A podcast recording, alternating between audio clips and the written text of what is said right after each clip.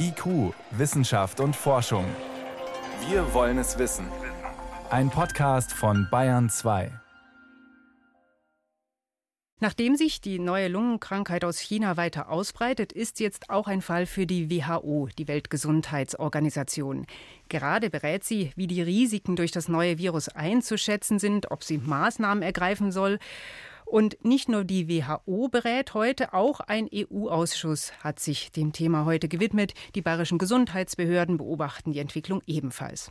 Bei mir im Bayern 2 Studio ist jetzt die Virologin Ulrike Protzer von der TU München und dem Helmholtz-Zentrum München. Grüß Gott, Frau Professor Protzer. Ich grüße Sie. Die rege Aktivität der Behörden, die nackten Zahlen, wenn man sowas liest oder hört, das kann einen unruhig machen, aber äh, die meisten Virologen sagen, sie machen sich keine allzu großen Sorgen. Warum? Ja, zum ersten sind die Zahlen bisher natürlich noch nicht so wahnsinnig hoch. Wenn man sich die Zahlen von Influenza anschaut, also der, der echten Grippe, mhm. und die Todesfälle anschaut, dann sind jetzt die neuen Todesfälle durch das neue Coronavirus noch nicht so wahnsinnig erschreckend. Was das Ganze so ein bisschen auch für uns mit einem Unsicherheitsfaktor belegt, ist, dass man einfach nicht weiß, wie es sich weiterentwickelt. Man hat ja doch in den letzten Tagen gesehen, dass die Ausbreitung von Mensch zu Mensch möglich ist, dass sie voranschreitet. Zunächst dachten wir, es geht nur vom Tier auf den mhm. Menschen. Ich glaube, da ist man inzwischen sicher, dass es auch von Mensch zu Mensch geht. Und wir wissen einfach nicht so ganz genau, was heißt das jetzt. Und ist es sehr aggressiv? Also was macht mit den Patienten macht es Schlimmes?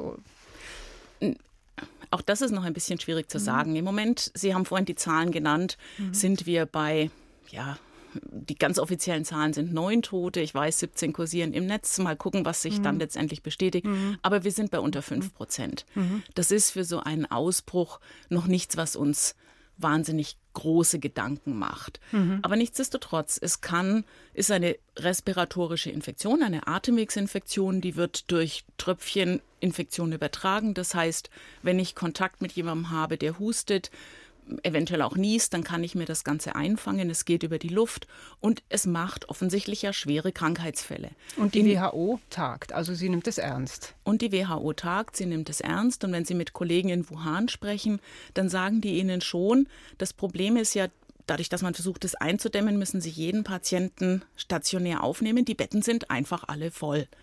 Also es ist lokal dort sicher ein ernsthaftes Problem.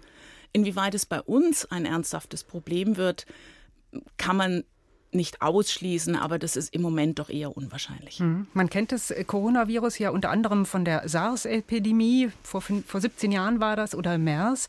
Was kann man denn aus der Forschung mit diesen Viren lernen? Oder was hilft die Forschung weiter jetzt in so einem aktuellen Fall? Ganz, ganz viel. Denn diese Coronaviren sind sich natürlich ähnlich. Und das neue Coronavirus hat eine hohe Ähnlichkeit zu dem SARS und zu dem MERS-Virus. Auch wenn wir sagen würden, die krankmachende Funktionalität ist ein bisschen geringer, als es beim SARS ist, so wie es im Moment aussieht. Aber wir wissen, wie man die Diagnostik macht und wir wissen auch inzwischen, wie man Impfstoffe dagegen generieren kann. Und das ist natürlich ein Riesenfortschritt, den man heutzutage hat, den wir vor 17 Jahren nicht hatten. Wobei an Impfstoffen nicht wirklich gearbeitet wird, oder? Doch, ganz mhm. konkret im Deutschen Zentrum für Infektionsforschung zum Beispiel gibt es ein Projekt, wo auch mhm. Münchner Forscher okay, ja. ähm, ganz federführend mit dabei sind und einen auf MVA-Vektoren basierenden Impfstoff gegen MERS machen. Und genau das Gleiche wird jetzt umgesetzt auf das neue Coronavirus. Da gibt es ganz, ganz viel Geld von internationalen Konsortien dafür, um sowas zu entwickeln und das läuft schon. Und dieser MERS-Impfstoff, wann könnte der kommen zum Beispiel? Der ist auf dem Weg in die Klinik. Der war schon in den ersten klinischen Studien und ähm, der wird jetzt gerade weiter getestet und das ist natürlich perfekt, weil man diese Erfahrung zugrunde liegen hat und jetzt gerade den nächsten Schritt hinterherziehen kann. Okay, also sollte es äh, bedrohlich werden, dann hat man auch schon äh, Wege, die beschritten wurden, um ja zum Beispiel zu Impfstoffe zu entwickeln. Genau. Das heißt natürlich nicht, dass der morgen zur Verfügung steht. Solche Entwicklungspfade sind ja lang. Aber wenn der nötige, der nötige Wille dahinter steckt, dann kann man schon, wir haben das bei der neuen Grippe gesehen, innerhalb von einem halben, dreiviertel Jahr auch mit Impfstoffen weiterkommen. Hm. Wenn jetzt ähm, ein Patient, der vielleicht aus China kommt, äh, bei Ihnen in der Virologie, in der Klinik landet. Da wird dann das äh, Coronavirus äh, festgestellt, mit, getestet. Wie gehen Sie da vor? Wie gehen Sie dann mit dem um? Also zuallererst muss man gucken, ist es wirklich ein Verdachtsfall? Und ein Verdachtsfall ist im Moment nur jemand, der entweder in Wuhan war innerhalb der letzten 14 Tage, weil so lange kann es maximal dauern, oder hat er Kontakt zu jemandem gehabt, der wirklich gesichert eine Infektion hat. Mhm.